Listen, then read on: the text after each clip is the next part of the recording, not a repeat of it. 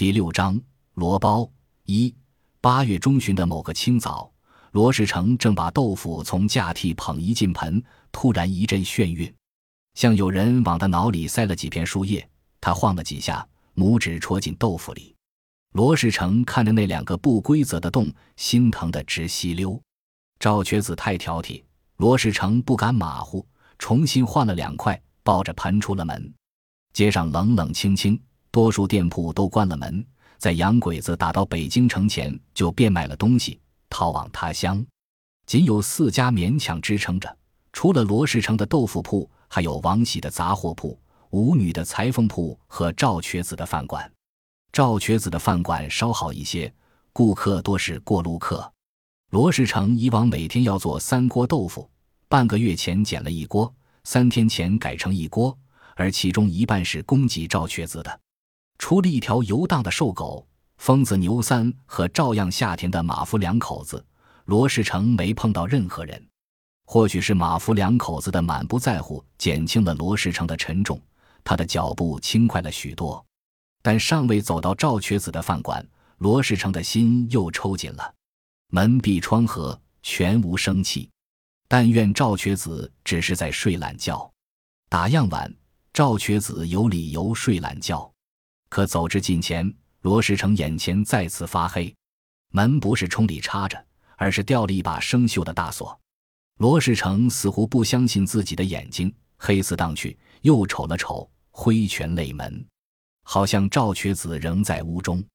罗世成感觉被捉弄了，愤怒得失了态，疯狂地踢踹着，直到罗世成气喘吁吁，那门仍是冷冰的表情，不曾拉开半丝缝隙。昨日。罗世成给赵瘸子送豆腐，赵瘸子还信誓旦旦地说绝不会逃。洋鬼子见东西就抢，见女人就奸，而鸡鸣驿距北京城不过三百多里，说来就来。罗世成再次问他，他就不害怕。赵瘸子说不怕是假的，但绝不离开鸡鸣驿，生死由命，逃能逃到哪里？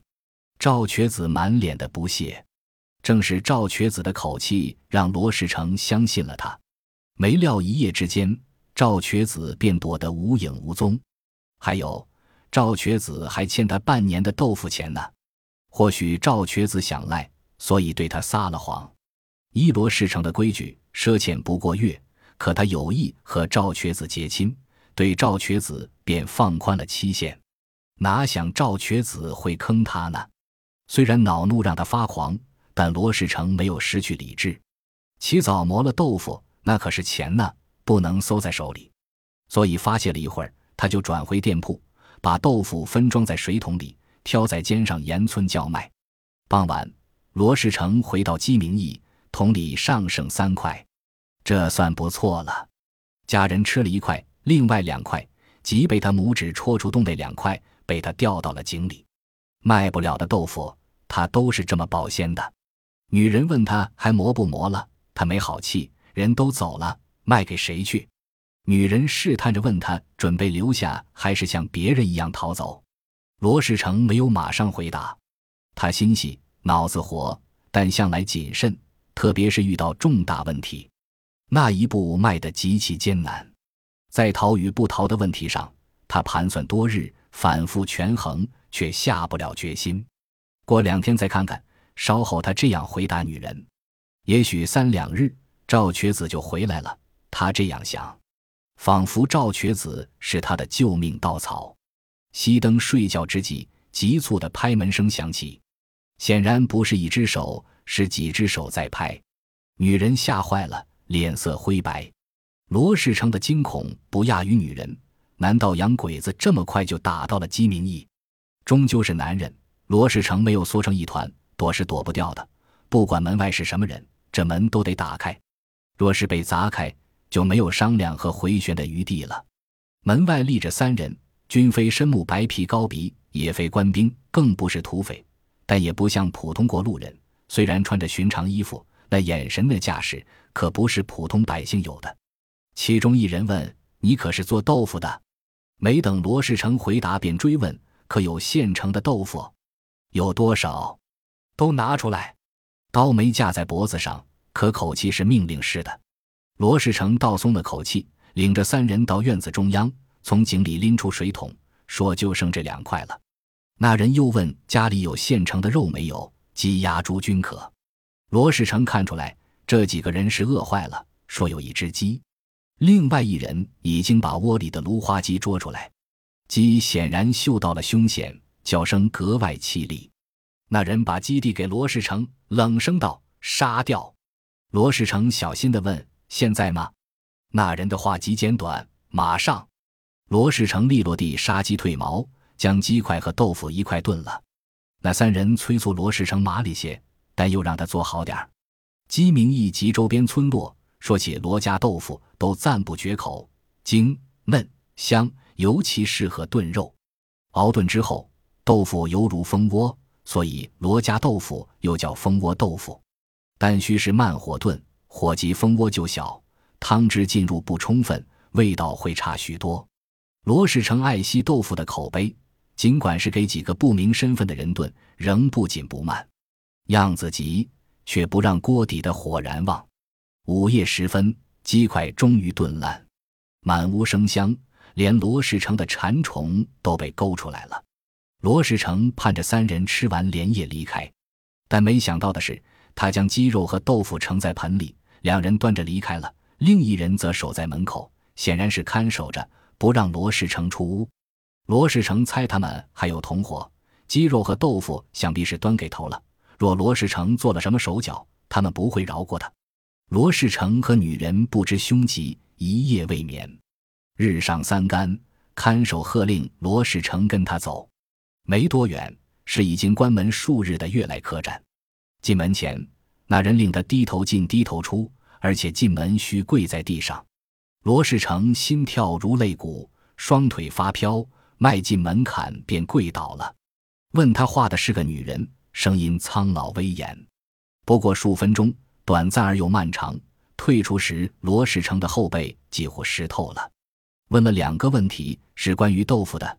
后来罗世成给女人回忆，怎么也想不起女人问了些什么。除了自己的黑瓷盆，罗世成还带回一个白瓷蓝纹的盘子，另有一锭银子。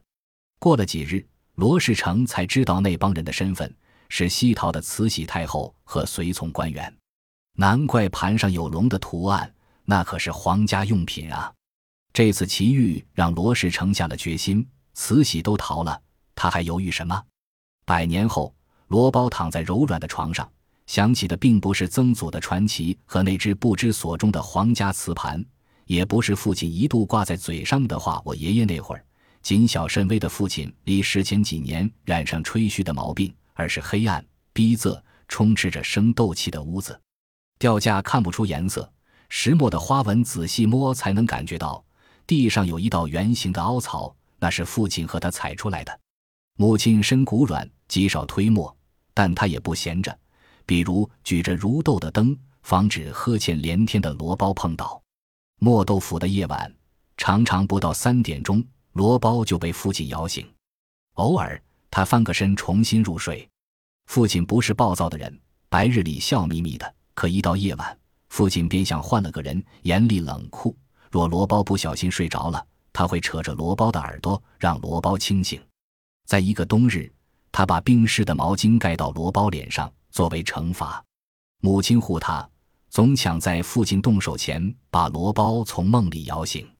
头悬梁，锥刺股。父亲读了几年书，常令他向古人学习。彼时罗包只有五六岁，在磨豆腐方面其实帮不了父亲什么。但父亲的用意也不是让他出力，而是用心、工序、水温、火候、豆腐的老嫩等，用心计，用心学，当然还让他动手。似乎挺简单的，但越学需要掌握的东西越多，动手就更难了。没有最好，只有更好。父亲说：“这不是做豆腐，是活命的本钱。”父亲还说：“那时罗包并不能领悟，但这些话牢牢刻在他脑子里。”天亮前，父亲便离开村庄，摸黑起，摸黑回，做贼一般。那是一九七零年代中期。父亲被割过一次尾巴，割怕了。他不到营盘镇，总是到更远一些、盘查少一些的村镇，有时会到内蒙古地界。多数时候，父亲一个人做贼来去方便，但一年中总有几次，父亲会带着他。父亲挑着担子，一头是装豆腐的水桶，一头是窝在筐里的箩包。再后来，父亲坐了辆独轮车，仍然一边是豆腐，一边是箩包。上了路，箩包被困意席卷，很快跌入梦中。若是阴雨天，父亲便用塑料布将筐包住，鞋里插一只竹筒，即使是细雨打在雨布上，也如炒豆子般噼里啪啦的，而给予犹如鞭炮。但什么样的声音都唤不醒罗包，甚至成为他的催眠曲。泥泞让父亲皱眉，而罗包暗生欢喜。那样，父亲就不会每到一个地方便叫醒他。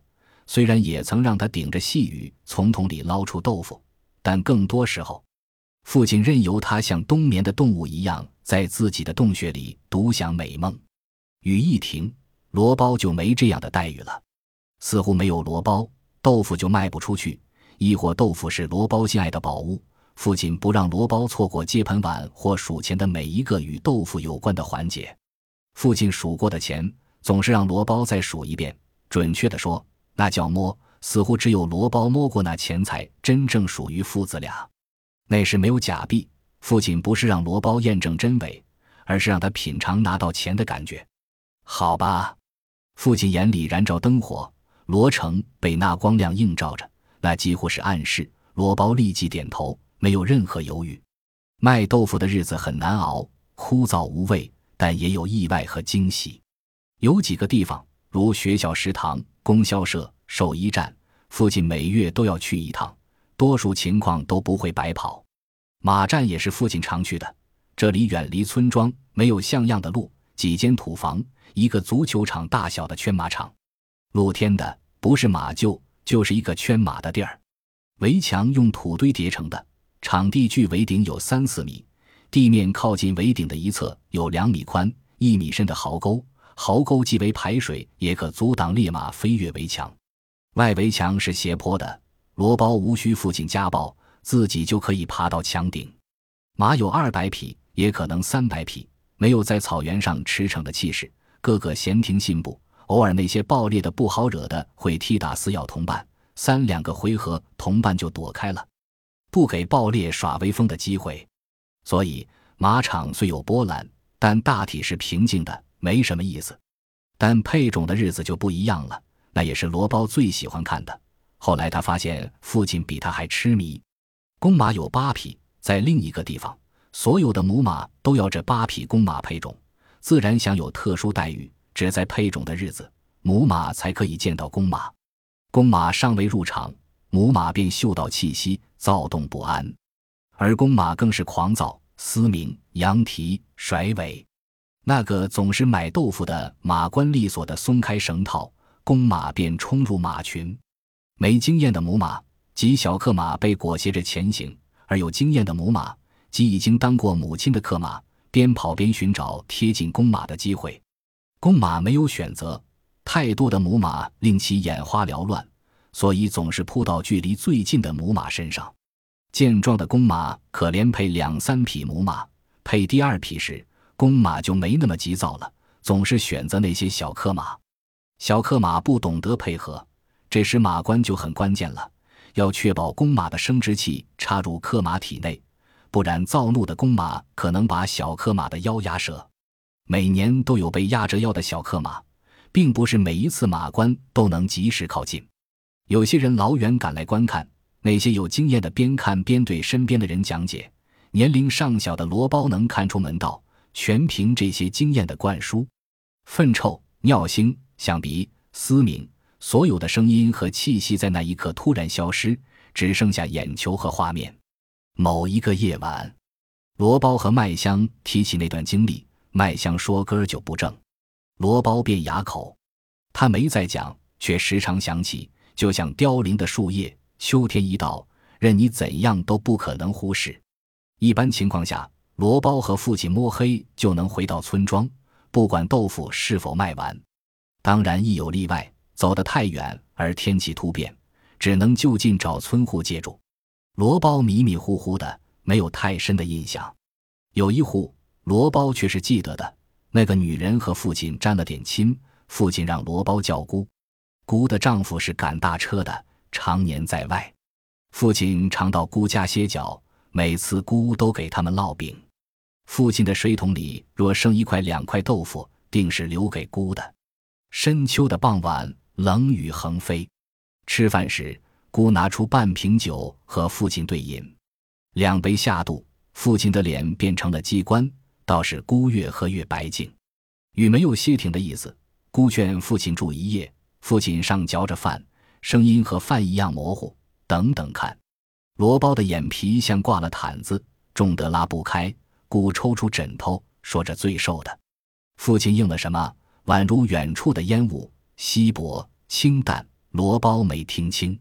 罗包醒来已是次日清早，父亲和罗包匆匆上路。父亲脸色灰白，边走边吸溜嘴，像是冻感冒了。父亲从未和罗包商量过什么，那天却征询罗包的意见，问他想不想去营盘镇。那可是个大镇，父亲诱惑他。罗包并不知父亲去营盘镇的用意，结果是晓得的。卖豆腐的钱丢了，两人空手而归，什么都没有买。父亲再没去姑家歇脚，也再没有提起姑。后来，父亲作为宋庄第一个万元户，参加县里的表彰会，还带了红花。红花碗口大小，纸抽做的，四片树叶却是布料。父亲将红花挂在豆腐房的墙上。堵窗户的泥皮拆掉后，整个屋敞亮许多，角落的字痕都异常清晰。两天后，姑突然上门，数年未见，姑还是老样子，圆脸弯眉，似乎总是在偷笑。姑和母亲是第一次见，父亲介绍的时候挂着笑，极不自然，远不如纸折的红花。姑是来借钱的，她遇到了大难，丈夫患了什么病？不治命就保不住了，姑边抹泪边说：“幸好有这么一门亲，要不她和丈夫只有上吊了。”母亲脸如封冰，一言不发。父亲陪着笑，一半赔给母亲，一半赔给姑。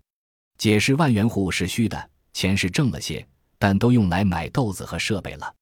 父亲说自己的难，姑讲自己的苦，你一言我一语，像两个不同的频道，互不干涉，互不影响。姑的眼里像住了龙王，越抹泪越多，前胸尽湿。父亲拿毛巾给姑，手臂被母亲挡住。父亲愣怔半天，才读懂母亲的意思，赶紧换了一块。这是父亲用的，磨出了毛边。父亲没沾水，就那样把发硬的毛巾塞给姑。母亲给姑准备了饭，但姑说自己吃不下，终于停止抽泣。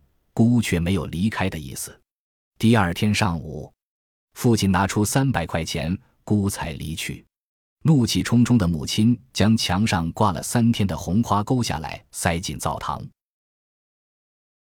本集播放完毕，感谢您的收听，喜欢请订阅加关注，主页有更多精彩内容。